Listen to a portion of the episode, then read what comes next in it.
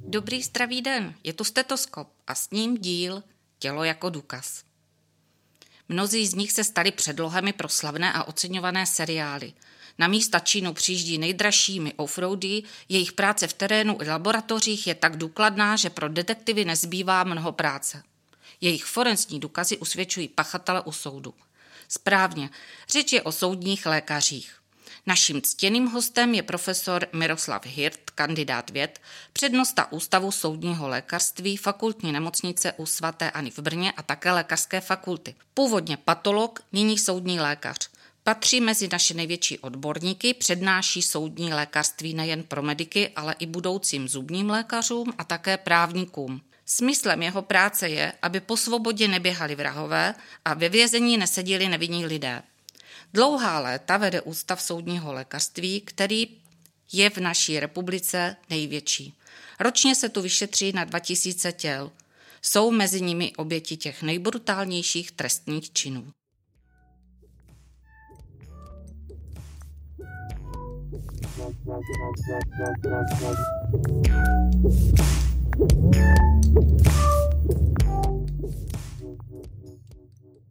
Dobrý den, já vás vítám u dnešního sedmého dílu, který bude možná trošku morbidní, ale určitě zajímavý.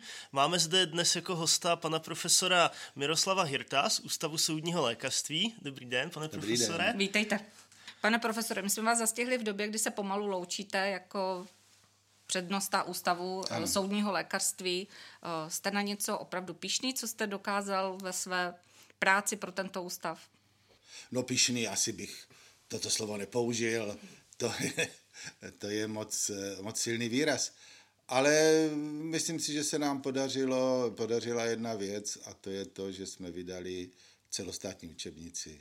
Tím myslím celostátní, protože jsem ze staré školy, tak tím myslím československou učebnici, protože se na ní zúčastnili, participovali na ní autoři jak z České republiky, tak ze Slovenska a používá se k výuce na lékařských fakultách, teda jak u nás, tak i na tak Slovensku. Tam. Ano.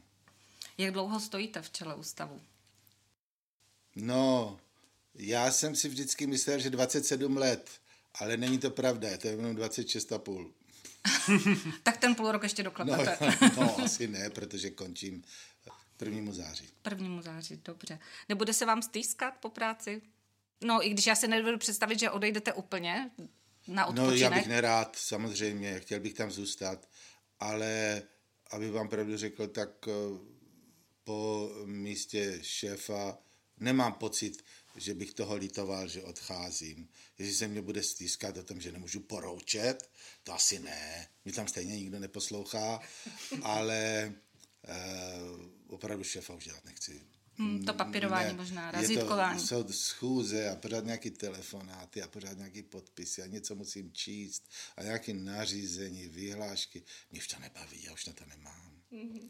Ať si to řeší mladí. V úvodu zaznělo, že Ústav soudního lékařství patří mezi největší ústavy a já mám pocit, že i mezi nejstarší. Budova se stavěla v roce 1926, dokončila se 1930.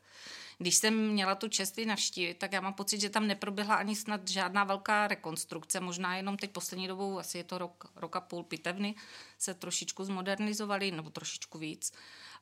Uh, je ještě v plánu nějaká rekonstrukce, nebo necháte si budovu taková, jaká je a můžou se tam natáčet historické seriály? No, tak to je trošku moc otázek. Já, já nevím, jestli to všechno zapamatuju. Tak eh, je to trošičku jinak. Eh, nepatří mezi největší ústavy v republice, ale je to největší ústav v republice, protože žádný největší není.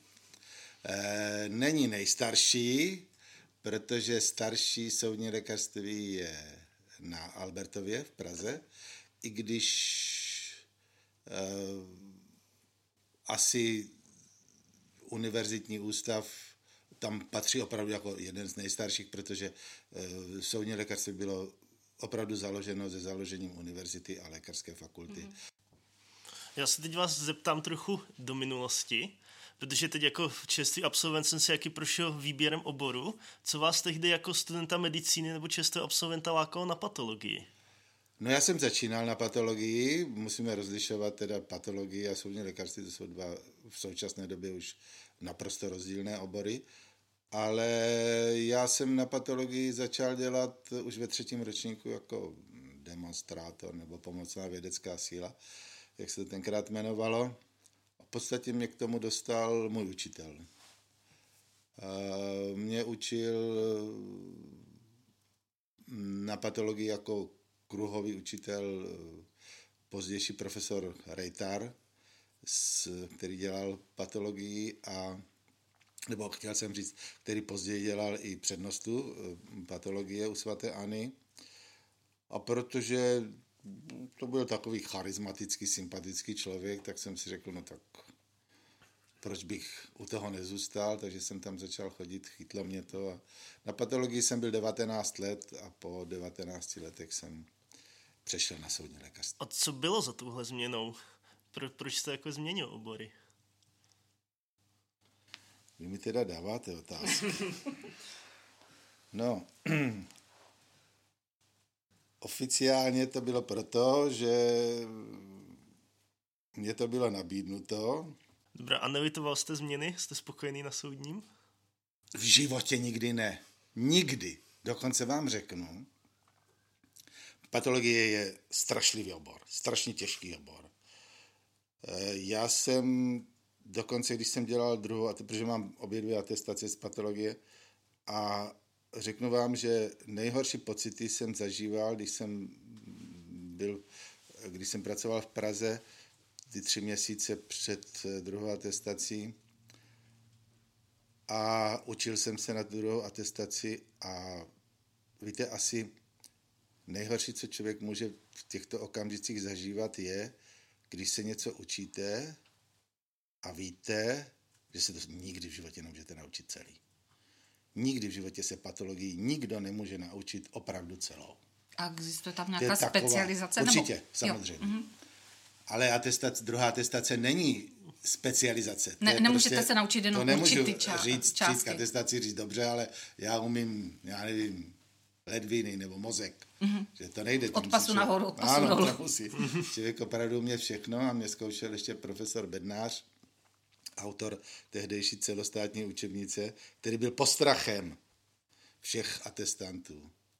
A to byl opravdu asi nejhorší, nejhorší eh, pocit, který jsem měl při učení. No a nastoupil jsem na soudní lékařství a během 14 dnů jsem chodil a říkám jsem si, pro boha, co ty trobo, vzdělal 19 let na patologii, když existuje takovýhle krásný, atraktivní a oproti patologii jednoduchý obor.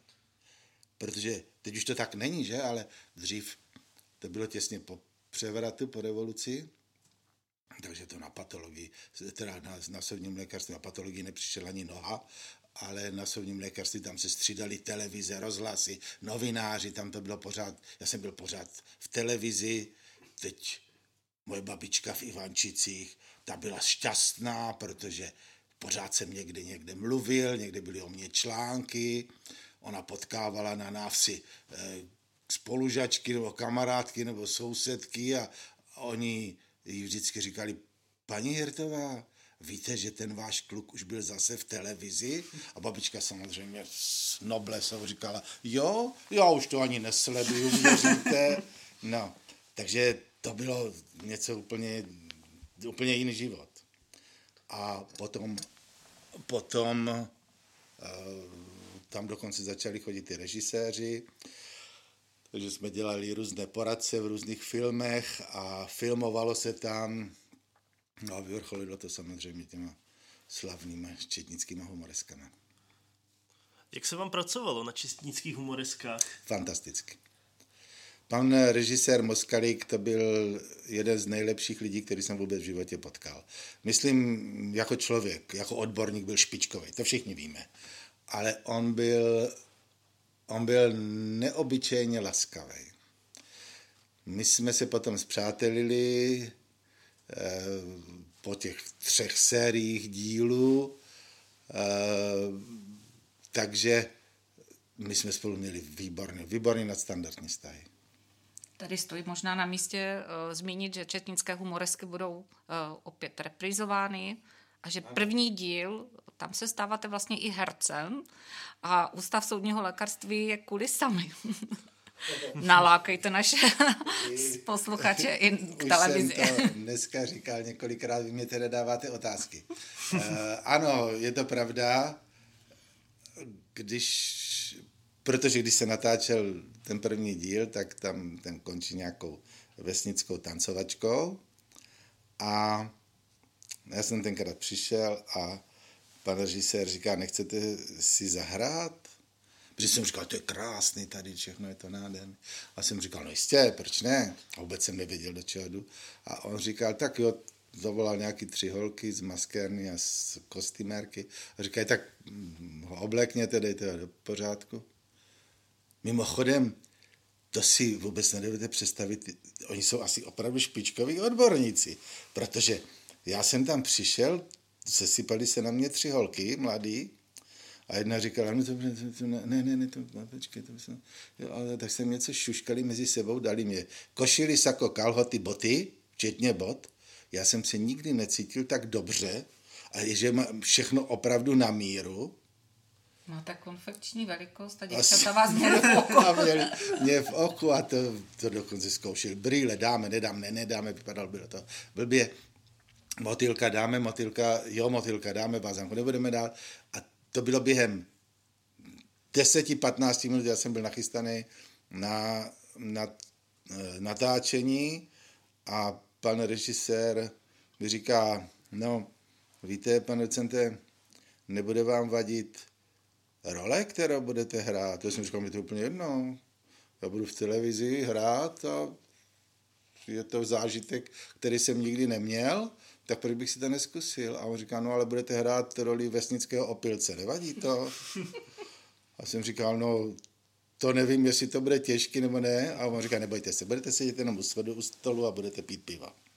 Posadil mě ke stolu a to je úplně ten závěr na té na té, eh, v, tom, v tom díle, na té vesnické tancovačce a zavolal, to byla z hospoda zařízená opravdu klasicky s pípou, kde se fakt čepovalo pivo a zavolal toho vyčepního, toho herce, co hrál mě říká tady eh, panu docentovi bez omezení můžete nalívat, co chcete.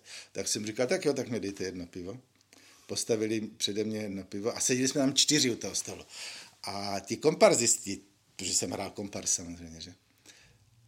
Tam byli takový staří páni, eh, evidentně protřelí a ten jeden, eh, já jsem vzal to pivo, teď jsem se schutí napil, byl polovina července nebo srpen. A ten jeden se mě tak dívá a říká, pane, nepijte to pivo. A jsem říkal, no, proč bych nemohl pít pivo? Jste slyšel, pan se říkal, že můžete vypít, co chcete, že vám, že mě budou pořád nalivat. A on říkal, no, to je vaše věc, ale já vám říkám, nepijte to pivo. Jsem říkal, sakra, proč mě to říká? A on říká, no myslím to s váma dobře, nepijte to pivo, uvidíte. A pak jsem pochopil, proč mě to říká. Protože když se natáčí, tak se nedá přerušit natáčení jenom proto, že se nějakému komparzistovi třetí kategorie chce jít čurat, jo? To prostě se nemůže přerušit. Já jsem měla úplně jiné důvody. A takže jsem si říkal, no on to se mnou vlastně myslel dobře. Ne, že by mě záviděl, protože pro mě napadlo, tak on nesmí, já můžu, jaký jsem mistr světa, že? Ne, ne, myslel to jsem, ale s takovým uštěpačným mě říkám, nepijte to pivo. Já myslím, že vám to budou lít jarovou vodu, aby vás udrželi. Ne, říkám, to byl normální, to, to byl normální, říkám normální výčep, který fungoval jako výčep, jako pípa, že tím otočil a to tekla pivo. Tam bylo na to všechno záběry. Já nevím, jestli to v tom seriálu je nebo není, ale eh, že se to prostříhalo, ale prostě kamera tam najížděla úplně na všechno. A protože jsem se osvědčil, tak přišel pan, pan režisér Moskalik a říká, Pane docente, to bylo výborné, jak jste to hrál. My si vás vezmeme ještě na jeden záběr, sednete si tamhle k tomu stolu, k vedlejšímu, ale posadíte si zády, aby nebylo poznat, že jste to pořád vy. Tak jste se osvědčil. Škoda, Já že už se takové seriály natočí, hned bych šla do komparzu. Zahrál jste si pak ještě v něčem?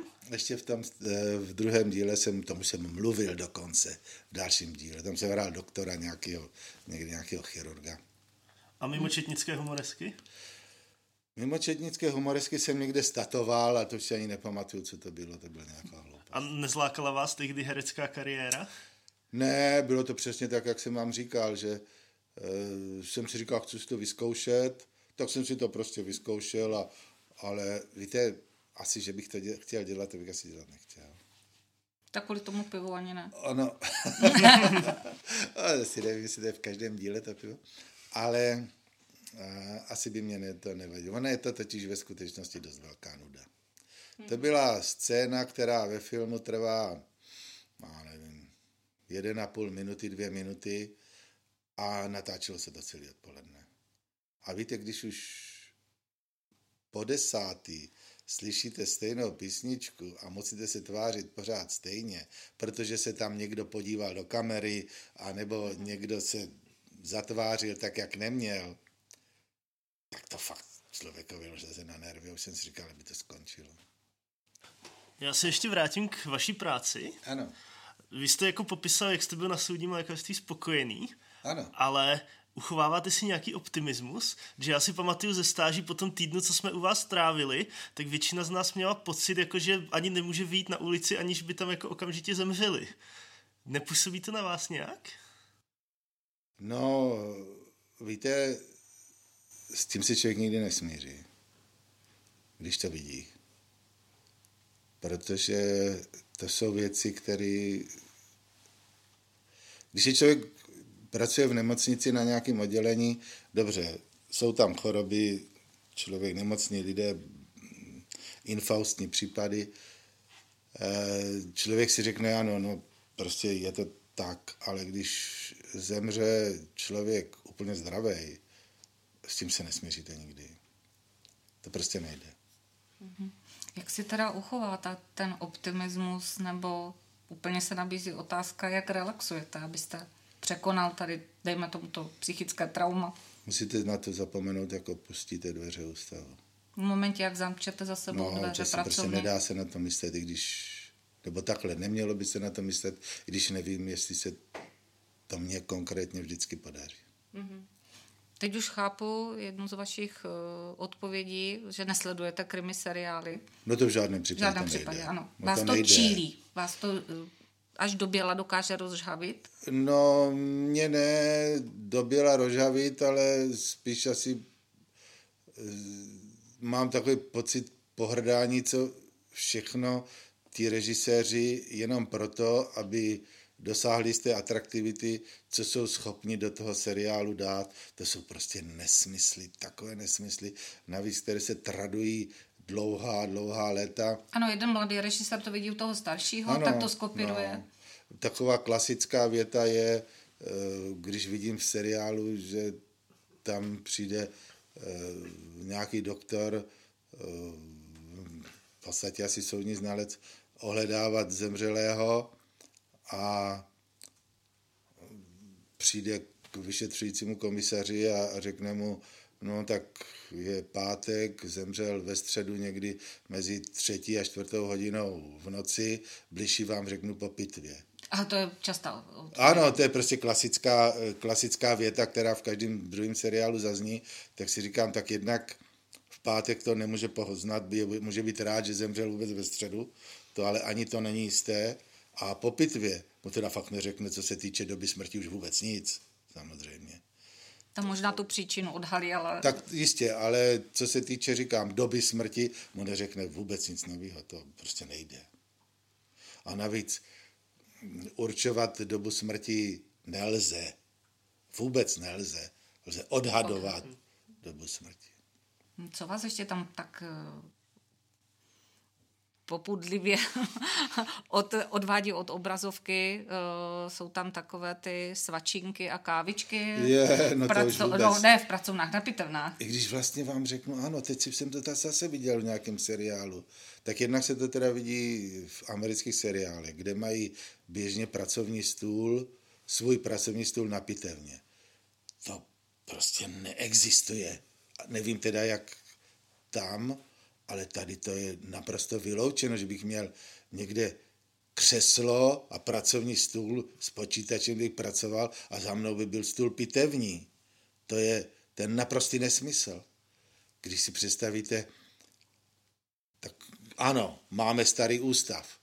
Není to tam, ale běžně v ústavu, v ústavech, které jsou moderní a které jsou vybaveny tak, jak by pitevní provoz vybavený být měl, tak eh, když jdete tam, procházíte filtrem a když vycházíte ven, zase procházíte filtrem. Tam nemůže někdo eh, mít papíry, na který si bude psát a potom je zbalí do aktovky a jde domů. Nedej bože, a už vůbec, tam rajskou. No to vůbec ne, když tam vidím, že tam má kafe, nebo pivo, nebo ještě, nebo svačinu. Víte, to je, to je na zvedání žaludku. To, to je nevím, kde to ty lidi můžou brát. Takže Ale vaše paní je ráda, že opouštíte místnost, ona se v klidu podívá na seriál. No, no, no, to jsem říkal, že se ženou, to jsem říkal, to je moje stará, stará věta, kterou používám, že mám od své ženy zakázáno dívat se na, na detektivní seriály, aspoň tedy s ní. Ano. Protože eh, ona říká, mi to nebaví se s tebou dívat, protože já nemám zapotřebí Ona je teda zubařka, jo, takže do toho moc nevidí, ale ona říká, já nemám zapotřebí se dívat na televizi s někým, kdo při prvních dvou minutách se schytá za hlavu a vykřikuje, Ježíš Maria, co to je za kravinu, jak to ten blbec může říct? Jo, a za půl hodiny mě řekneš, kdo je vrahem, a což by mě tak nevadilo, ale vadí mě to, že na konci dvou a půl hodiny nebo jeden a půl hodinového filmu máš pravdu. Je to, to je strašný. Vy tady teď, teď zmiňujete, co je špatně v seriálech. Jak to teď vypadá v reálu? Pište nám takový váš běžný den jako soudní lékař. Přijdete ráno na ústav a co následuje? No tak přijdu ráno na ústav a přijdou za mnou přijde za mnou zástupce, který, který vede pitevní provoz takže mě máme takovou malou informativní schůzku, kdy se probíráme, co tam za noc přišlo za případy, co se bude dělat, kdo to bude dělat, eh, jestli je potřeba zjistit u někoho nějaké další informace, protože u nás provádíme jak pitvy zdravotní, tak pitvy soudní. A pokud jsou nějaké podezřelé okolnosti u pitvy zdravotní, tak eh, informujeme policii, řekneme ano, tohle jim řekni, na to se zeptej, počkáme na jejich rozhodnutí, jestli třeba budou konvertovat zdravotní pitvu do soudní a to si prostě musí tady tohle všechno vyřešit, no a to je v podstatě záležité. Potom uvidíme, co je na, na pitevně, jdu se tam podívat, jestli tam, když je tam něco zajímavého a a telefony a telefony a telefony. Protože u nás dáváme i konzultace samozřejmě telefonické, eh, jak teda pro lékaře, když potřebuje něco vědět, tak samozřejmě pro policii nebo i státní zástupce někdy volá, advokáti volají. Máme tady takovýhle případ, co si o tom asi myslíte? Jenom ještě případně pro naše posluchače, který, kteří ještě neprošli výukou soudního lékařství, nebo jsou úplně mimo obor, jestli byste tam osvětlil rozdíl mezi zdravotní a soudní pitvou? Zdravotní pitva, protože je, se jmenuje zdravotní, tak je určena pro zdravotníky. Nebo protože je určena pro zdravotníky, jmenuje se zdravotní. V podstatě je to každá pitva, která e, se provádí u pacienta, který e, nezemřel v nemocnici na chorobu všichni ostatní, kdo, kdo zemře v nemocnici z chorobných příčin a je potřeba udělat pitva, tak se udělá pitva patologicko-anatomická. Všechny ostatní jsou pitvy zdravotní. A e, pokud je podezření, že smrt člověka byla způsobena trestným činem, musí být provedena pitva soudní. Pitvu zdravotní nařizuje prohlížející lékař a jak jsem říkal, je určena pro potřeby zdravotnické. Pitvu soudní nařizuje orgán činný v trestním řízení, což v České republice je policie nebo státní zastupitelství, výjimečně státní zastupitelství, hlavně policie, a je určena pro potřeby soudu. A je tedy i třeba podrobnější než ta zdravotní? Nesrovnatelně. Bitvy, jednak u bitvy soudní musí být vždycky dva lékaři, dva znalci. Nejenom lékaři, soudní lékaři, ale musí to být znalci, kteří jsou jmenovaní ministrem spravedlnosti nebo e, předsedu krajského soudu. A e, musí se tam popisovat úplně všechny detaily, které jsou, to znamená venkovní zemní prohlídka zemřelého vlastně od vlasů až po nechty na noze. A vnitřně stejně tak. Všechno se musí dokumentovat, všechno se musí změřit, rozměry musí být naprosto přesné na milimetr.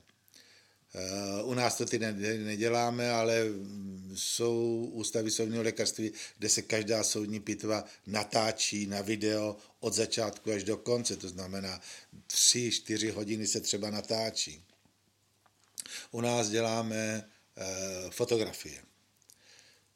A z jedné soudní pitvy, pokud je to obtížnější soudní pitva nebo složitější záležitost, 60-70 fotografií, které musí být zařazeny do toho pitevního protokolu. A ten pitevní protokol, eh, pitevní protokol pro pitvu zdravotní má dva, tři listy. Strany, pardon, strany. Pitevní protokol z pitvy soudní má třeba 450 stran. Já jsem možná zkažená těmi seriály, ale uh, výjíždíte ještě do toho terénu? Určitě. Pracujete? Tak já ne, už já už, Aha. mě je skoro 70 let, ne, už je teď, už je mě víc než 70 let, vidíte, já už si ubírám věk. To je v pořádku, nevypadáte. Ne, ne. ne. takže už je mě přes 70 let, takže už nejezdím ale naši mladí kluci samozřejmě jezdí. Jezdí do toho teda. A to je právě eh, to, co málo kdo uh, akceptuje nebo snaží se pochopit, když říkám, že máme vlastně mm, pracovní dobu 24 hodin denně. Mm-hmm. Protože naše pracovní doba není to, že sedím za stolem na ústavu, ale pracovní dobu já považuji za to, že pracuju.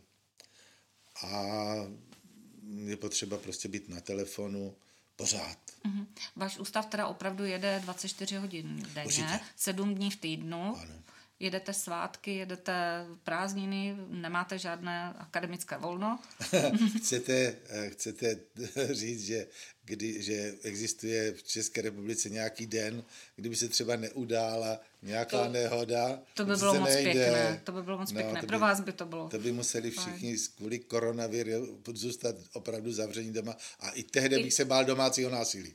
Mm, já bych se spíš toho věšení záclon třeba, že někdo... Třeba, ano, ano. ano. Uh, mě zaujalo, že jste opravdu non-stop služba, máte několik úseků, ať je to úsek toxikologie či forenzní ano. genetiky a serologie. Uh, vy vlastně neobsluhujete jenom mrtvé, co uh, k vám se dostávají vzorky krve živých pacientů, ano. kteří jsou v akutním ohrožení. Ano. Takže vy musíte velmi rychle odpovědět, jak toho člověka třeba léčit. Ano. To je hlavně záležitost toxikologie samozřejmě, kde máme službu pro celý Moravský kraj, kde ty toxikologové jsou opravdu pod telefonem, takže neexistuje ani, aby šli na tancovačku někde, prostě nemůžou. Je to jeden toxikolog, jeden laborant, pokud mluvíme teda jenom o té toxikologii, a ti si to mezi sebou opravdu prohazují a je to pro všechny intoxikace, otravy eh, v celém Jihomoravském kraji. Celém Jihomoravském kraji. To znamená, ze všech nemocnic není problém, aby tam přišel materiál třeba ze Znojma. A to narychlo jede sanitka ze Znojma, než přijede sanitka ze Znojma s materiálem eh, k nám na ústav, tak už jede služební auto pro toxikologa a pro laboranta a ve tři hodiny v noci je prostě přivezou na ústav a musí se pracovat. Mm-hmm. Vy jste tady spolupracovali i při otravách alkoholem? Ano, ano, ano, ano. Kolik se toho u vás tak zachytlo? Kolik bylo případů asi? No, alkoholu, ano. kolik děláme vyšetření. No tak jsme, jsme na Jižní Moravě, to je špatná otázka. ne, ne, proč? Uh, Moravskoslezský kraj nahoře na Byl Ostravě, trošku hůř. není zrovna taky nejlepší. Jo, to, já si myslím, že tam si nemáme co vyčítat, takový valaši. Oni mají zase slivovici, máme víno. Každý jsme nějaký. Ale eh, těch vyšetření toxikologických je samozřejmě nesrovnatelně víc než než pitev. Pitev děláme tak do roka tak něco po dva tisíce, těch toxikologických vyšetření je několik tisíc, do deseti tisíc určitě. A krom tedy vlastně vzorků a pacientů teda zemřelých, setkáváte se i s živými pacienty No to někdy? jsou právě, eh, to je ten materiál ze živých pacientů. A setkáváte s nimi osobně?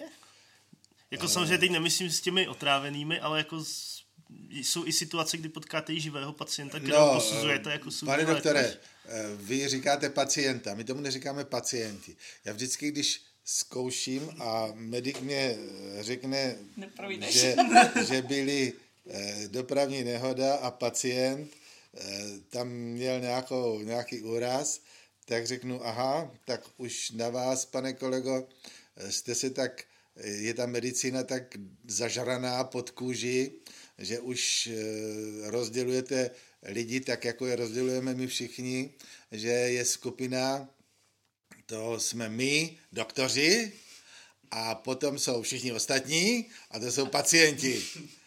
Bývalí, současní nebo budoucí, ale určitě některé, všichni z nich budou pacienti. Eh, ne, my tomu neříkáme pacienti samozřejmě, ale dělá se vyšetření samozřejmě živých pachatelů třeba, nebo poškozených nějak, někde, nějaká rvačka, protože u nás se nedělají jenom pitvy samozřejmě, u nás se zkoumá jakékoliv násilí. Od uh, hospodské fackovačky až po vraždu.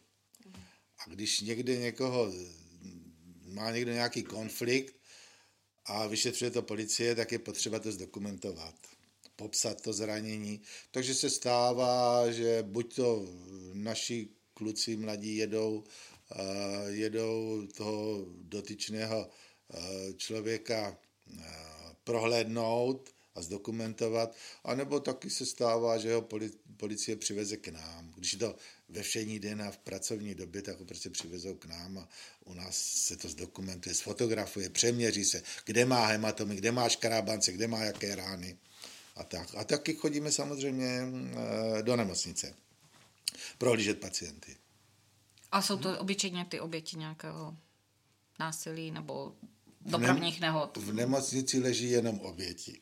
Pachatelé jsou sice, Pachatel může, pachatelé ale... jsou sice také v Bohunicích, ale, ale v jiné budově. eh, ne, mně se stalo, pokud já můžu vykládat, Určitě. U toho, u toho, u toho hm, měl jsem, přišli za mnou prostě policie s tím ještě, když jsem jezdíval a říkali, máme v Bohunicích nám, ne, ne, ne, to bylo na Áru, u nás u svaté Ani, kdy tam leží nějaký pacient a měl bodnou ránu do hrudníku. Tak ležel na Áru a já jsem tam přišel a oni říkají, prosím tě, pojď s náma. On nám nechce nic říct, protože s náma nekomunikuje jako s policií. Je na nás hrubé a ty jsi doktor, třeba s tebou bude mluvit víc. Tak jsem tam přišel a už nevím, jak se jmenoval, Novák třeba. A tak říkám, dobrý den, pane Novák, já jsem doktor Hirt, přišel jsem se na vás podívat, můžu. On říkal, jistě, pane doktore, pojďte dál. A to, to, jsem říkal, co pak se stalo? A on říká, no víte, ona ta moje Maruška, my se máme rádi, ale ona je taková trošičku prudší, takže vzala kuchyňský nůž a bodla ho do mě. A já jsem říkal, no a jak se to stalo? A ty policajti za mnou s našpicovanýma ušima všechno si hned zapisovali. A tak jsme mluvili a on říká, počkejte, uprostřed věty se nějak zarazil a říká, počkejte, odkud jste říkal, že jste? Já jsem říkal, no ze soudního lékařství. A on říká, jak ze soudního lékařství? Co to je? Jsem říkal, no to je prostě ústav soudního lékařství, součást lékařské fakulty a fakultní nemocnice, prostě zdravotnické zařízení. A on říká, a soudní lékařství? To jako, že Maruška půjde k soudu a ven. A já už jsem, jsem mazal. Na, já jsem spadl na ten ústav. A už jsem utíkal. A asi za 14 dní za mnou přišli kluci od policie a jsem mi říkal, helejte, mládenci, co tam s tím, s tím to? A on říká, jo, už je puštěný, už ho dali do pořádku na chirurgii, takže je propustili domů. A kam si myslíš asi, že šel? No za ní. Za Maruškou. Za Maruškou. A když jsme se optali, proč, tak říká, no protože tím, že mě bodla, ona projevila zájem, že jí na mě záleží a to znamená, že mě má doopravdy ráda. Jsem říkal, no to je dobrý. To teda má dobrý mládenec k tomu postoj. A oni mi říkají, no to ještě nevíš, že on už je od ní pobodaný po třetí. Já jsem si myslela, jak budeme morbidní téma. Ono je veselo. tak to je ta ona zmiňovaná láska až za hrob, ne? Ano, ano, ano. Uh, láska neprochází žaludkem, ale prochází hrudníkem. Uh, vy jste zmínil, že pod vás spadá celý Jihomoravský kraj a nedaleko vaší budovy je ještě ústav soudního uh, inženýrství. To už nespadá pod lékařskou fakultu, jsou to technici? Uh, no tak jednak ústav soudního inženýrství už není vedle nás, Aha. už se přestěhovali. Už se přestěhovali. Byli tam dlouhý léta samozřejmě, nebo dlouhá desetiletí, což byla obrovská výhoda, protože jsme spolu sousedili vlastně přes zahradu a mm, dr, nebo velká, velká část eh, úrazu, které vyšetřujeme, jsou dopravní nehody samozřejmě, takže spolu spolupracujeme velice úzce, ale protože dostali nové budovy eh, teď v technickém kampusu, tak se přestěhovali tam do Medlánek, ale Ústav soudní inženýrství je eh, součást Vysokého učení technického. To není, takže to nejsou doktoři, ne, ale ne, naprosto Jsou to opravdu inženýři technici. Uh-huh, uh-huh. My se teď bavili o různém násilí, včetně vražd. Existuje nějaký způsob, jak zabít člověka, aniž byste na to přišli? Samozřejmě. Tak jsem s ním. Já Samozřejmě. ho nepotřebuju, já už jsem rozvedená, ale s klidem to jako... Samozřejmě, že existuje, ale Jiné vám samozřejmě neřeknu, že, protože nebudeme do rozhlasu říkat. Ale povíte nám ho pak Říká věci, které, které bych eh, nechtěla by se moc to, ale Eh, víte, když dostanu otázku, existuje nepoznaná vražda, tak na to nemůžu odpovědět nic jiného, než že nevím.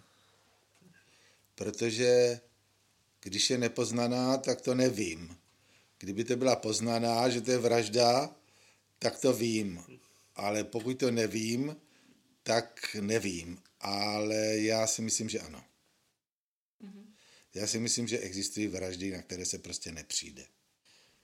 Ale nemůžu o nich vědět, protože se o nich neví. A u těch, o kterých víte, jak jste viděl jako nejbizarnější případ? Nějakou absolutně jako vražednou zbraň, která by vás nikdy nenapadla? Tak když přijdete k nám do muzea, tak to vidíte, tam vraždy středověkým palcátem, husickým nebo ubodání, eh, to, což nebyla vražda, byla spíš nešťastná náhoda, nějakou krávou nebo bíkem. Prostě jsou tam věci, které jsou, které jsou uh, opravdu, opravdu raritní.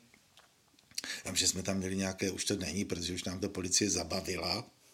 Bylo to uh, takové zařízení střelné, ani bych neřekl, to se to dá nazvat střelnou zbraní, kdy si někdo vyrobil, eh, vyrobil eh, takový malý příruční jako kanónek, malé dělo eh, na perkuzní zápalku mm, a přidělal to na bránku, protože mu někdo chodil, já nevím, jestli na třešně nebo na švestky na zahrádku, někdo mu tam chodil krást tak si to nařídil tak, že když ten dotyčný odevřel branku, tak to vystřelilo. Ale měl to kalibr asi 2,5 cm, takže to nebyla žádná taková legrácka.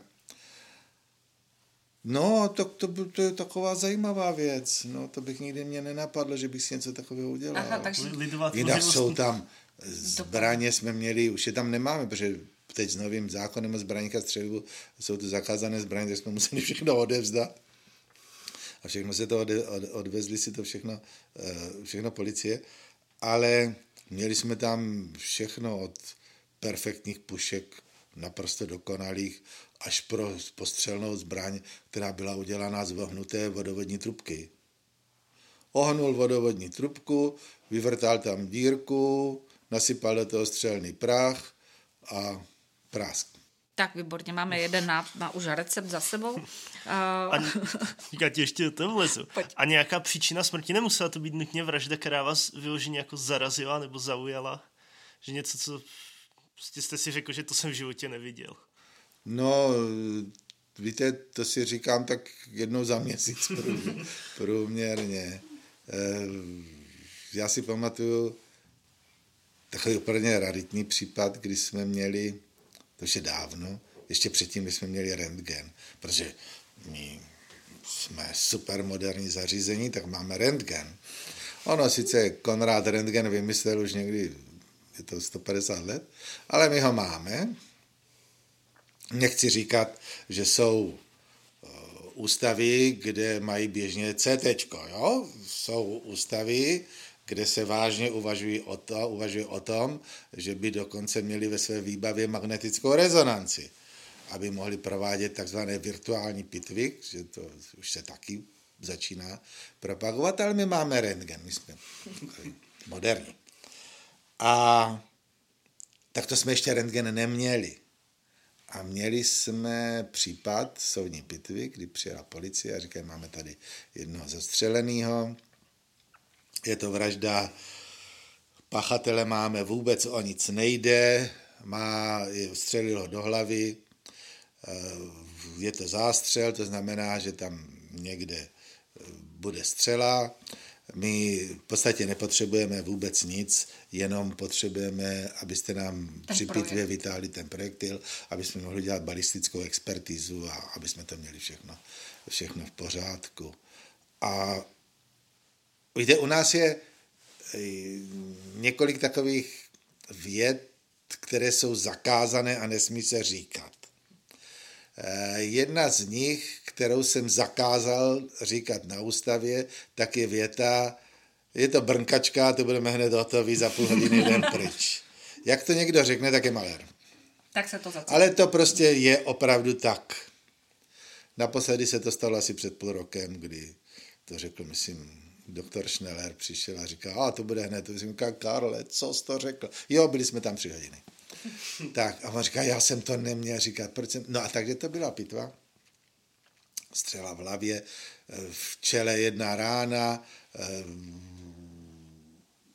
prostě druhá to, rána nebyla, to znamená, to průstřel, nebyl, nebyl to průstřel, to znamená, že projektil najdeme někde v dutině lební. Eh, teoreticky jsme říkali, ano, 30 minut a nemáme co dělat. No, tak jsme odpreparovali hlavu, otevřela se dutina lební, pátráme, pátráme a střela tam nebyla. Ale v lepce byla další dírka. Na druhé straně otvor, ale byl jenom v kosti, nebyl v kůži. Tak jsme říkali, bude někde pod kůži, tak jsme to preparovali podrobně, všechno, no nenašli jsme tu střelu. Vůbec jsme ji nenašli. Záhada zamčeného pokoje. Záhada zamčeného pokoje, přesně tak. No, takže jsme uh, už okolo poledne, okolo oběda tu pitvu přerušili a řekli, ne, půjdeme se najíst, protože to nemá cenu. Přišli jsme odpoledne na pitevnu, pátrali jsme dál, tak tu střelu jsme našli mezi lopatkama na zádech, kdy ona, jak vyletěla z dutiny lební a prorazila lepku, tak už neměla energii na to, aby prorazila kůži a po kůži se sklouzla po vnitřní ploše kůže, vlastně jsme ji našli až na zádech. Kdyby jsme měli rentgen, tak uděláme rentgen horní poloviny těla, máme ji během chvilky. A pak by to byla ta brnkačka. Takhle nebyla, takže jsme tam strávili celý den. No tak to byl takový případ, který, který, který, a To jsou prostě věci, kdy v podstatě o nic nejde. Příčinu smrti máme, všechno víme, všechno je nám naprosto jasné, ale stroskotá to tady na tomto detailu, který v podstatě jako na první pohled je naprostý nesmysl mm-hmm. a neřešitelný. Tak. Vy sestavujete znalecké posudky, eh, potom je po několika dnech je odevzdáte, ne, ne, sestavíte hned na první dobrou, musíte si to rozmyslet. No, no, ani to, tak nejde, aby jsme nejde. To, aby si to rozmysleli. Ne. To samozřejmě rozmyslet si to musíme, ale ne, ono to chvíličku trvá, než se na, seženeme všechny podklady, že jo. Ano, ano. Sledujete potom tento případ, i když ten znalecký posudek odevzdáte, sledujete potom průběh toho případu u soudu, jestli ten pachatel byl usvědčený? My tuto možnost nemáme samozřejmě, protože od nás odejde znalecký posudek a tím pádem e, my nemůžeme do toho už nějak zasahovat. Ale eh, dozvídáme se to, když jsou v tom znaleckém posudku nějaké hm, věci, které třeba detailněji objasnit, tak potom nás jako znalce pozvou k soudu, abychom někdy si to žádá nějaká strana, buď strana žalující nebo strana obhajoby, eh, aby jsme stvrdili ten znalecký posudek, že opravdu co tam je, že zatím stojíme a Eh, doplnili nějaké detaily, které tam jsou, tak potom se dozvíme další krok, ale že bychom se dozvěděli i po tomto jednání, kdy jdeme jako znalci k soudu, že bychom se dozvěděli rozsudek, to v podstatě nemáme ten. Jenom jako laicky třeba se můžete... Ano, můžeme se na to zeptat, máme na to právo to vědět, řekl by nám to ten soud, ale podstatě to nikdo nedělá. A jste někdy rozhořčen výrokem soudu? Třeba jste si byl stoprocentně jistý, tak, že to tak bylo a soud to ve znalecké, obhajoba to uh, přehrála jinak. Víte, paní Dvořáková, v medicíně si nikdo není ničím jistý úplně. To by nebyla medicína. Medicína je biologická věda a tam nic neplatí. Tam nic neplatí stoprocentně.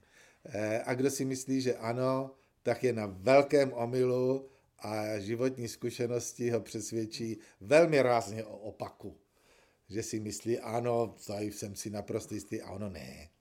Ono je to potom všechno jinak.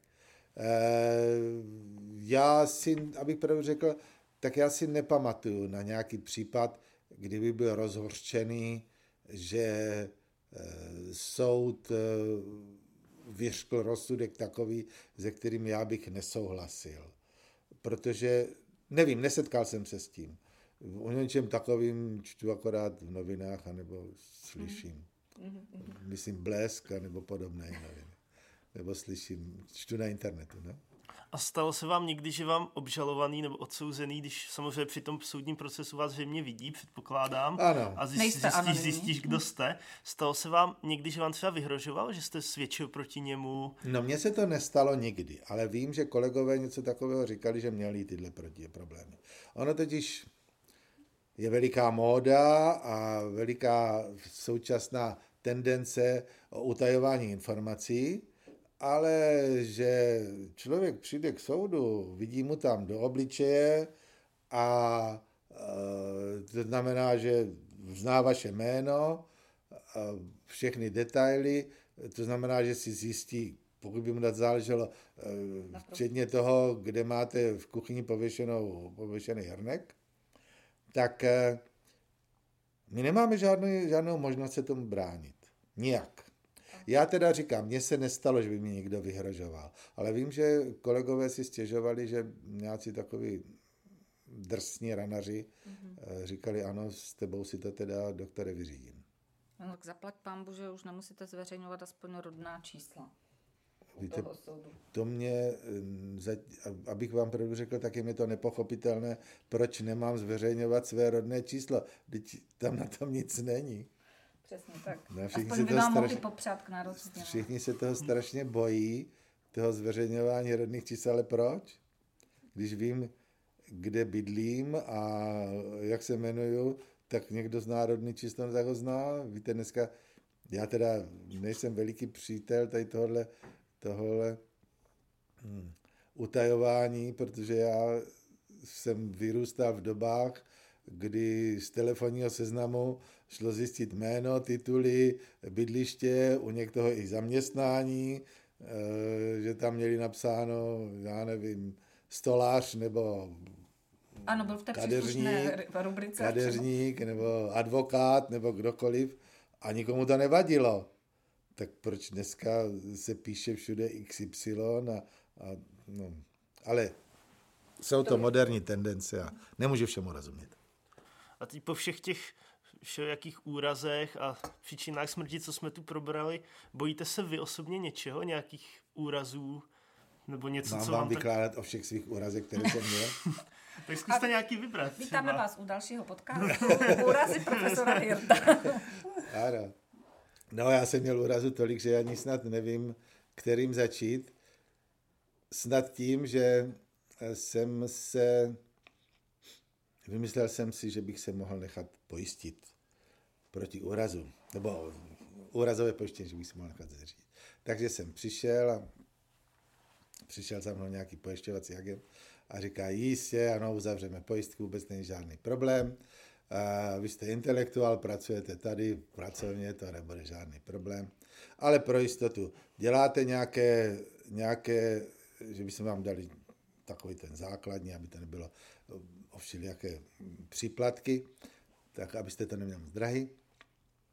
Děláte nějaké nebezpečné sporty, jsem říkal, jste se zbláznil, co tím myslíte? A on říkal, třeba skáčete padákem a, a nebo lezete horolezectví. Já jsem říkal, prosím vás, já vylezu na štokrle a jim je špatně, toho já nesnáším výšky, to jste se zbláznil a nebo něco takového. On říká, tak si to tady přečtěte a kdybyste z toho, z toho asi nic neděláte. Já jsem tam říkal, teďka četl ty parašutisty a horolezce a já nevím, co všechno možný, letectví a větroně a takový jsem říkal, mě se dělalo špatně, jenom když jsem to četl. A bohužel na konci byly dvě slova a to bylo jachting a jezdectví. A jsem říkal, a je konec. Protože oba dva dělám. No tak na jachtě jsem žádný úraz teda neměl, ale s koněma jsem prostě měl snad úplně všechno, co se může mít. No. Takže jsem měl zlomený, zlomený rozdrcený kotník, to jsem byl dvakrát na operaci s tím, na levé noze zlomený kotník, na pravé noze, to už mě léčili jenom eh, konzervativně, zlomil jsem si páteř, když jsem spadl z koně, to jsem měl frakturu obratle, impresní, takže jsem čtvrt roku ležel v korzetu a měl jsem rozbitou lepku, když mě kuň bouchl hlavou. Eh, poslední úraz, co jsem měl, takže se mnou v lese spadl kůň a spadl na mě a byl to na nějakým takovým kopečku, takže jsem se nějak tak blbě špatně jsem se, eh, nějak jsem měl špatnou polohu, takže mě natrhl eh, vnitřní postraní vás na pravém koleně nevím, palec jsem měl vyvrácený, ještě něco už to nepamatuju všechno. Takže to jsou moje úrazy, ale věříte, že vy jste říkali, jestli, vaše otázka, jestli se bojím. Věříte, že jsem nikdy nenapadlo, že bych měl z toho koně mít strach? Až teď, když je mě těch 70, tak jsem si říkal, no tak už to nemám zapotřebí, abych jenom kvůli tomu, že jezdím na koni, tak každý léto, každou, každé léto z jedné poloviny strávil na chirurgii. Eh, to už mi nestojí za to, protože tak asi ten věk hraje velkou roli. Když jsem dřív spadl, no, tak jsem se skulil a nic nestalo. Dneska se teď spadnu z a a strávím měsíc na první chirurgické klinice. A propo, jak dopadla pojistka? Uzavřeli s vámi? No to je právě to. to je, ano, uzavřeli, ale ten rok se mě jako na potvoru nic nestalo, já jsem to zrušil a už jsem měl další, další kotník zlomený. Tak možná jsou pojistky ochrana proti úrazům. To je možné, ano. A na jachting jste nezanevřel, tomu se věnujete stále? E, jachting už nejezdím na moře. Já jsem jezdil, byl jsem, hlavně jsem jezdil na Jadran, byl jsem dvakrát v Severním moři, jednou jsme dokonce jeli přes La Manche do Anglie, to jsme dělali eh, cestu z, z Dunkirk do, do Douvru, jak byli za druhé světové války, jak evakuovali anglický expediční sbor, tak jsme si to zopakovali. A no, vidíte, tam jsem poznal, jak oni se chudáci vyloďovali, protože když jsme jeli tam, tak bylo počasí v tom Lamanči takovým, že my jsme jeli tři lodě, měli jsme nějaký bezpečné rozestupy mezi sebou, ale zase nemoc velké. A to si opravdu pamatuju, že jsme jeli a byly takové vlny, že jednou jsem tu sousední loď viděl, potom zase neviděl, jak jsme se houpali. Byli jsme v Douvru dva dny, tam jsme si udělali nějaký, nějakou přestávku, já jsem se tam šel podívat na tu pevnost. A když jsme jeli zpátky, ten lamanč byl jak zrcadlo, to bylo jako sklo. Krásný. No takže jsem si, takže jsem si uvědomil, jak oni ty chudáci vojáci při, tom strašným, při té strašné bouře, bouřce se tam museli vyloďovat. To bylo, takže to bylo jinak, ne, jinak byli jsme, jeli jsme z Chorvatska do Benátek třeba, to bylo taky dobrý. Já jsem, moje žena eh, chtěla, pořád byla, měla takové veliké přání, aby jsme jeli na svatební cestu do Benátek. A když jsme byli mladí, tak jsme na to neměli peníze a za komunistů se tam samozřejmě bylo nesmysl, abych si udělal výlet do Benátek. Tak jakmile se to uvolnilo, tak eh, jsme začali jezdit ven a já jsem jednou přišel a řekl jsem ti, jdi tak, splním ti tedy to tvé veliké přání a pojedeme na cestu do Benátek, na svatební cestu. A ona jako strašně ráda a se těšila na to. A už když jsme balili kufry, tak už to bylo jako nějaký podezřelý. A říká, poslyš, to jsou takové věci do Benátek, proč bychom to měli mít? Tak já jsem říkal, kdyby tam pršelo, nebo to víš, tak. No, takže jsme jeli do Benátek, ale jsme, jeli jsme lodí, na jachtě teda, na, na plachetnici. A prasklo to u toho, když jste jí donesl to pruhované tričko a ten mop, že bude ne, dělat ona, plavčíka. Ona jezdí se mnou, ona má kapitánské zkoušky stejně jako já. A protože jsme jezdili úplně sami, třeba sami dva. A to jsme teda jeli a takže jsme jeli přes, přes Jadrán. No a vidíte, jak se nám hodilo to oblečení, protože jsme Eh, přišli, přijeli do Benátek a byla bouřka, eh, lilo jako z konve a my z těch lodí, když jsme se šli po náměstí svatého Marka, tak jsme jeli, šli v tom lodnickým, znamená nepromokavý bundy, kalhoty, holinky.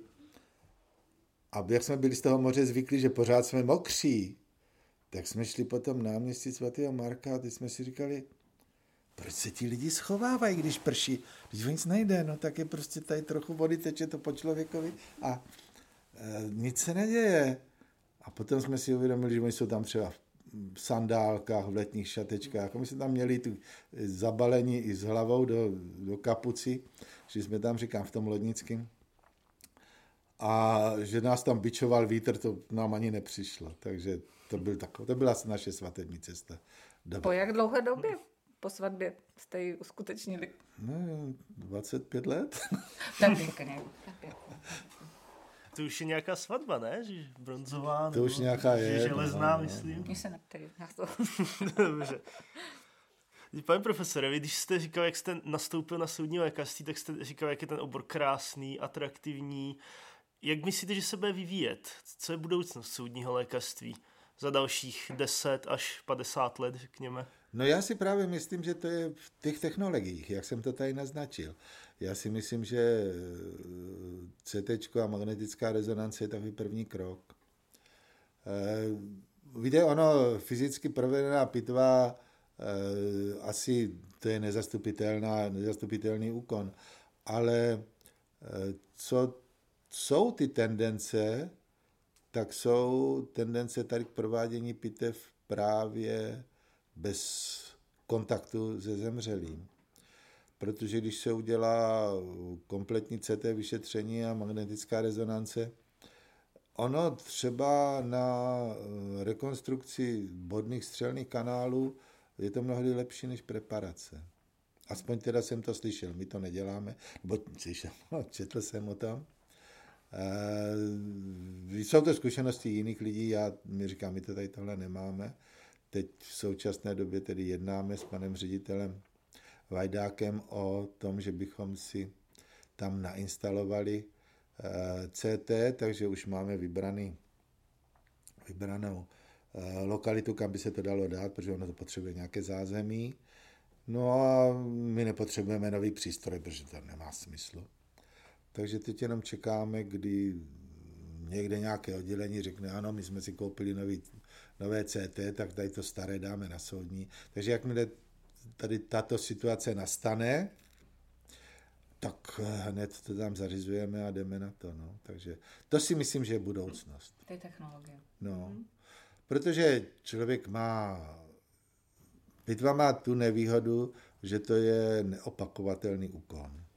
Jakmile se něco odpreparuje, tak už to nikdy nedá dohromady. Eh, naopak to, ten nález CT nebo magnetické rezonance, k tomu se můžete vracet opakovaně znovu a znovu od začátku a prohlížet to, přemýšlet nad tím, srovnávat si v hlavě různé možnosti, eventuality. To je právě výhoda tady tohle.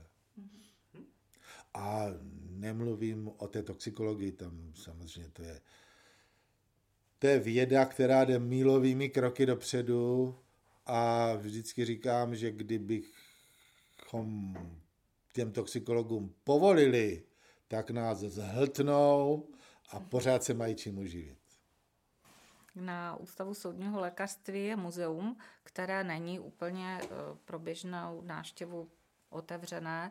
Vy tam nezhromažďujete takové ty exponáty, které jsou na Anatomickém muzeu na lékařské fakultě, vy tam máte spíš exponáty, které souvisí vždycky s vaší prací. Eh, máte tam nějaký nejvzácnější exponát, eh, ať už je to třeba lidský orgán, anebo ta zbraň?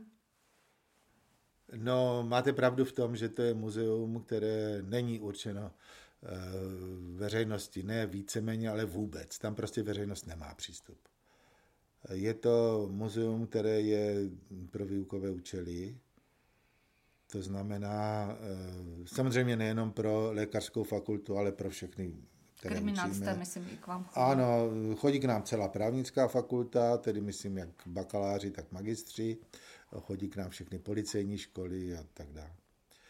Eh, je to muzeum, kde všech, nebo každý exponát je originál a každý exponát má nějaký naprosto těsný vztah s nějakým trestným činem.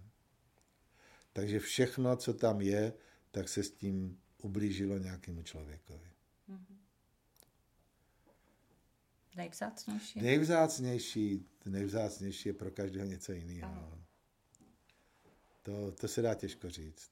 To se musí vidět. Každý, každý, kdo tam přijde, tak každý si něco prostě vybere, co ho zajímá nejvíc. Mm-hmm. Já teda ze své zkušenosti jsem si zapam, zapamatovala těsno hlídkovo srdce. Ano, třeba. Mm-hmm. Ano. No, e, což byla sebevražda, kdy se střelil vlastně v e, redakci Lidových novin. Ano, ano. Je to no. těžké střelit sám sebe do srdce? To nevím, jestli to je těžké. Aha, vy jste to vlastně to nikdo, to nikdo neví, to ví jenom ten, který to udělal. I když teda je takové trošku smutné, protože je známá věta, kterou těsnohlídek pronesl po tom, jak se střelil, protože on nezemřel hned. On si ustřelil jenom část toho srdce, takže eh, nějakou dobu ještě potom žil. Udělal to zřejmě asi v okamžiku nějakého hm, zoufalství, kdy neměl pocit nějakého úspěšného života, protože když ho v té redakci našel, tenkrát myslím redakční sluha, tak mu říkal, pane, nevím jak, vidíte to, ani střelit jsem se nedokázal. No tím to rozhodně nechceme skončit. Já se... jsme tak posmutněli všichni. Já si to svůj oblíbený exponát odpustím a ano, ano, posuneme ano. se. A když, jsme, eh, když pro tento podcast eh, si domluváme hosty, tak eh, napadlo mě vaše jméno a hned jsem se svěřila Jakubovi a musím říct, že ten se nadšením zatetelil a říkal, že jak se mohl na pana profesora zapomenout? Vlastně to nevím, jsem jak na, něho... mě mohl zapomenout. já, on vlastně říkal, asi že... protože jsem u zkoušky na něho nebyl dostatečně zlý. Zlý asi. Nebyl, ale, nebyl, naopak byla to velmi příjemná Nezapamatoval. Moje chyba. Už to nikdy neudělám. Uh, já bych se... Od teď si mě na mě budou všichni studenti pamatovat. pamatovat ano, ale, to ale ano, on si na vás pamatuje, takže Jakub. Vzkaz pro budoucí generace za zkoušky ze soudního můžete ano. poděkovat mě. Ano. ale já bych si dovolila ještě dobrý, ocitovat. poslyšte, ano. pardon, že vás přerušil. To je dobrý tady tohle, to já budu používat. Ano. On na mě málem všechno, zapomněl. Všechno, všem budu říkat, víte, pane kolego, já bych vám tu zkoušku dal. Ale chápejte, že nemůžu, protože jinak byste na mě zapomněl. tak přijďte ještě po druhé, po třetí. však nebojte se, vy si to budete do smrti pamatovat. Ne, ale u zkoušky ze soudního se stala mě a kamarádovi dobrá, dobrá náhoda protože vlastně jak se na zkoušce ze soudního pro, pro Janu se losuje čtyři otázky, ale stylem, že člověk dostane papír, na který jsou už jakoby ty čtyři otázky všechny jakoby na jednom papíře. A já jsem tam byl na zkoušce, vytáhl jsem si ty otázky, zodpověděl pan profesor, byl tady spokojen. A potom asi za týden nebo za 14 dní tam šel můj kamarád. A on potom byl po té mojí zkoušce u mě na návštěvě, jak jsme popíjeli, já jsem vyprávěl o tom průběhu, na co se pan profesor doptával. No a potom, a... že na mě zapomněl. A... Oni to oslavují ještě týden po zkoušce a... a tady mě do očí tvrdí, že na mě zapomněl. No a potom kamarád právě šel taky na zkoušku k panu profesoru a vy tak si úplně stejný čtyři otázky jako já. Víte, to je právě to, co já nechápu. Protože samozřejmě eh, já jsem starý člověk, takže já si pamatuju doby, kdy se otázky opravdu tahaly, že dostal čtyři krabičky a z každé krabičky si vytáhl jednu otázku a ty otázky, které si ten dotyčný vytáhl, tak si nechal a my jsme je odložili a další si tahal další. Takže se nemohlo stát, že by si někdo vytáhl stejné otázky. Ale teď to určuje počítač, nějaký, podle nějakého algoritmu, netuším podle jakého, to jsem nepochopil. A ne, že se, mě stáv, ne, že se nám stává, že si někdo vytáhne stejné otázky za týden, což už samo o sobě je nepochopitelné. Ale no, běžně, no běžně ne, ale přece ne, nejsme překvapeni z toho, že se stane, že ve stejný den si dva lidé z té kombinace těch čtyřech otázek, třeba mm, no jedna velice často a i dvě se mě stalo, že si vytáhli úplně stejné otázky a seděli vedle sebe. Tak, tak potom říkal, kdo no, od koho opisuje. No a co s tím můžete dělat? Prostě je to tak a musíme vyzkoušet. No takže se snažím, když to slyším už jednou, tak se snažím toho druhého, třeba by to vzal z jiného úhlu pohledu, což lze samozřejmě. No, tady jsme krásně teď zmínili vaši pedagogickou činnost. Kuba právě zmiňoval, že vaše přednášky jsou mezi studenty velmi oblíbené že na vás studenti velmi rádi chodí, chodí téměř jako na stand-up comedy, takže... No to je dobré přirovnání. u, to, u toho soudního lékařství možná takové pokulhávající, ale jaký je recept na dobrou přednášku, která zaujme ty mediky a zapamatují si to i po svém absolvování? No já si myslím, že to je oborem. Protože mm, podívejte se, koho by nezaujala vražda? To zaujme každého. A jedna z mých uh, přednášek, které, které uh, mám velmi vypilované, je přednáška forenzní problematika alkoholu. Prosím vás, proč by to nezajímalo? Medici, no, právníci taky, policajti, proba, koho by to nezajímalo? Ale tím mi hrozně šikovně nahráváte, protože další otázky, co na vás mám, jsou právě o hodně alkoholu. To si pamatujeme snad všichni, jak jste nám vtloukal do hlavy, že alkohol je neurotoxický jed. Ano. A pijí ho pouze zlí lidé. Ano, to je správné. Jak myslíte, že je to velký problém? Na Moravě a v Česku je alkohol jako opravdu jako takovým démonem? Nebo si myslíš, že nadhodnocuje, podhodnocuje? Víte, je to čistě můj názor. Nemám to nějak podložené, statistiku na to nedělám, protože statistika na to udělat nelze. Ale já si myslím, že je naprostý nesmysl, když se tvrdí, že eh, konzumace alkoholu stoupá. Já si myslím, že to není pravda. Dokonce bych řekl, že konzumace alkoholu klesá oproti dřívějšku. Mám to ze své vlastní zkušenosti, když si vzpomenu, jak se pilo dřív u nás eh, na dědině a jak se pije teď, to se nedá srovnat. Když se podíváte na staré filmy z 50. 60. let, tak je docela běžné, že někdo někam přijde do nějaké kanceláře a věta zní dáte si kávu anebo něco ostřejšího. Dovedete si představit v současné době, že by někdo přišel na nějaký úřad a tam mu ráno v 10 hodin nabídli panáka. To je usměvné, to prostě absolutně, to je absolutně vyloučeno. Já si myslím, ano, stoupá spotřeba alkoholu, který může být kontrolovaný. Ovšem, jak chcete na Moravě kontrolovat výrobu alkoholu?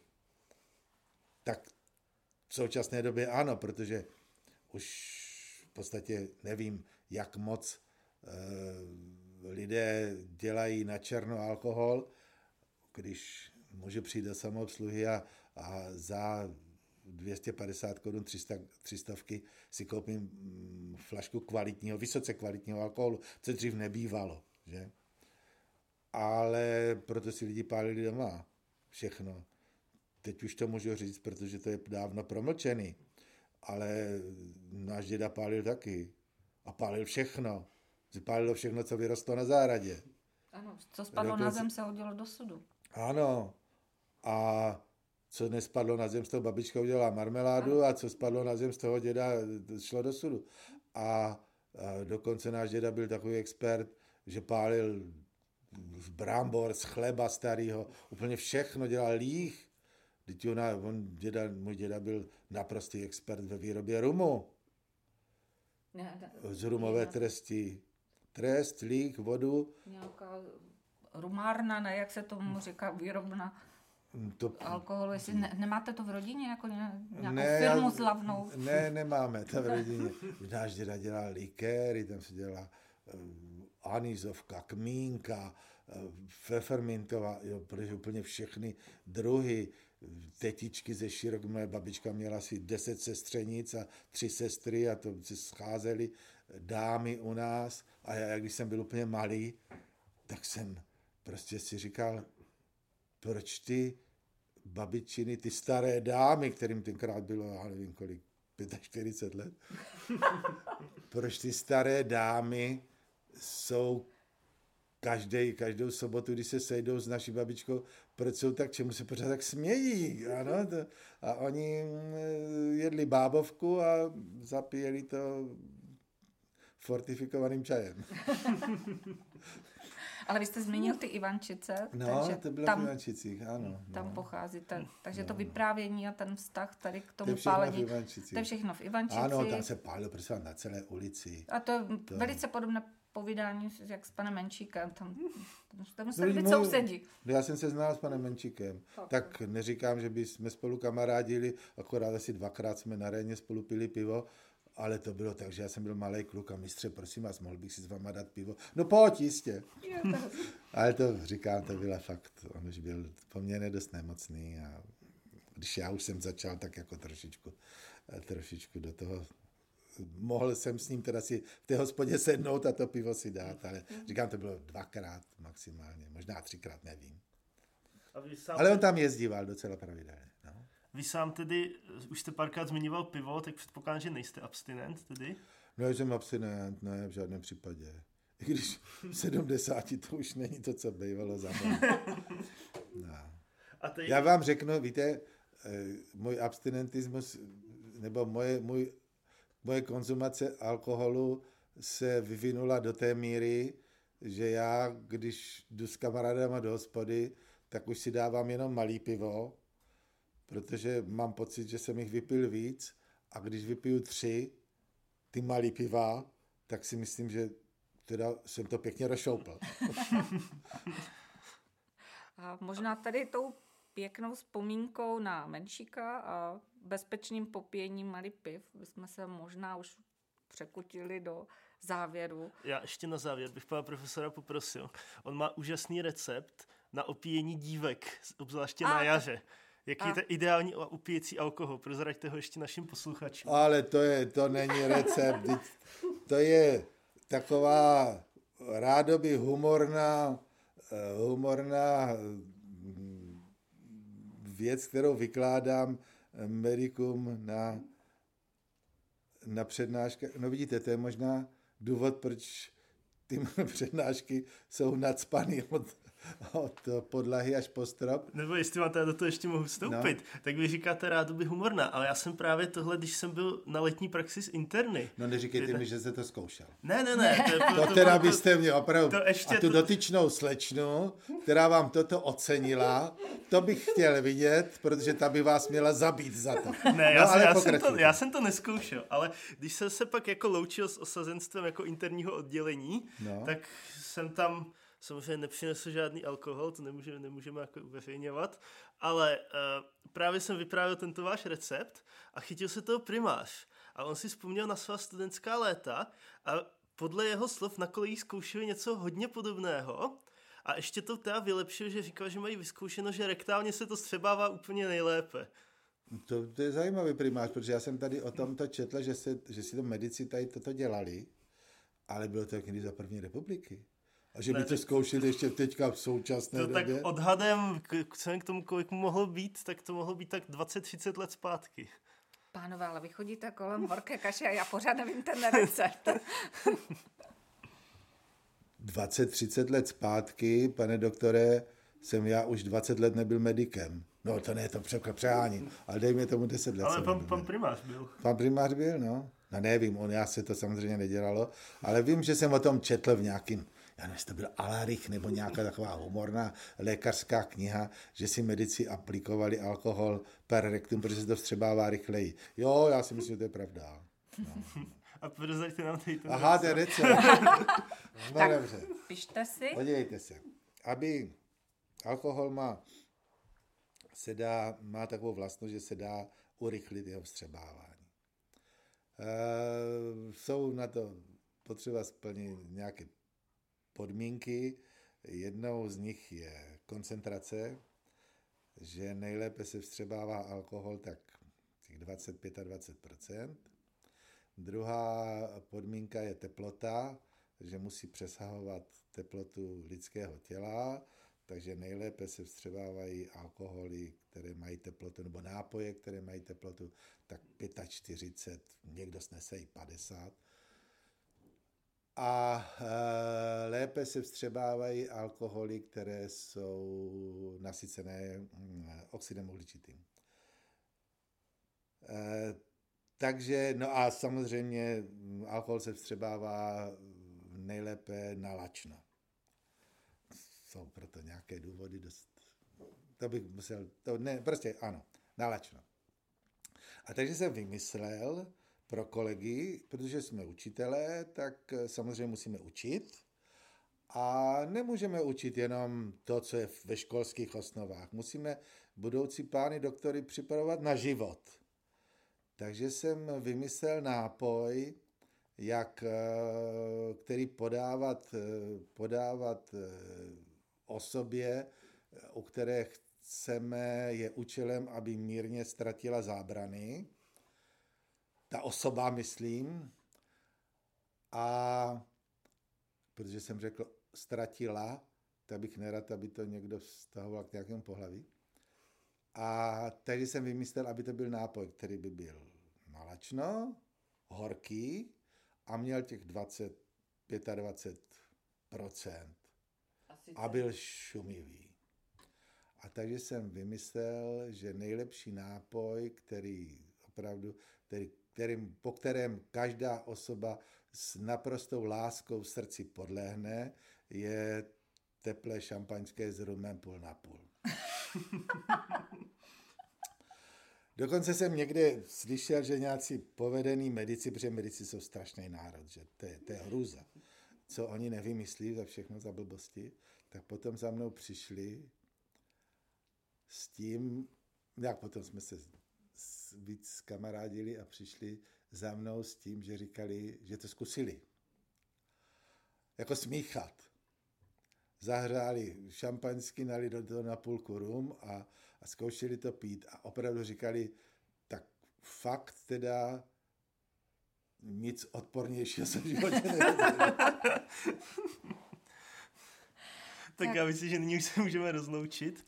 Tak my moc děkujeme, pane profesore, že jste já si na nás našel čas. A doufám, že ještě od vás uslyšíme podobných historik spousty a spousty a stejně tak i generace dalších mediků. No, uvidíme. Moc děkujeme. Děkuji eh, Popřejeme vám pěkné léto. Je, možná to vysílání teda už bude asi na podzim, no. ale nechci vám vůbec popřát pěkný podzim života, protože vy ho ještě nemáte vůbec. Vy jste tak... hodná, že mi to říkáte. Takže pěkné léto a moc vám děkujeme. Ano. A našim posluchačům děkujeme za poslouchání, děkujeme za vaše uši a příště zase naslyšenou. Naslyšenou.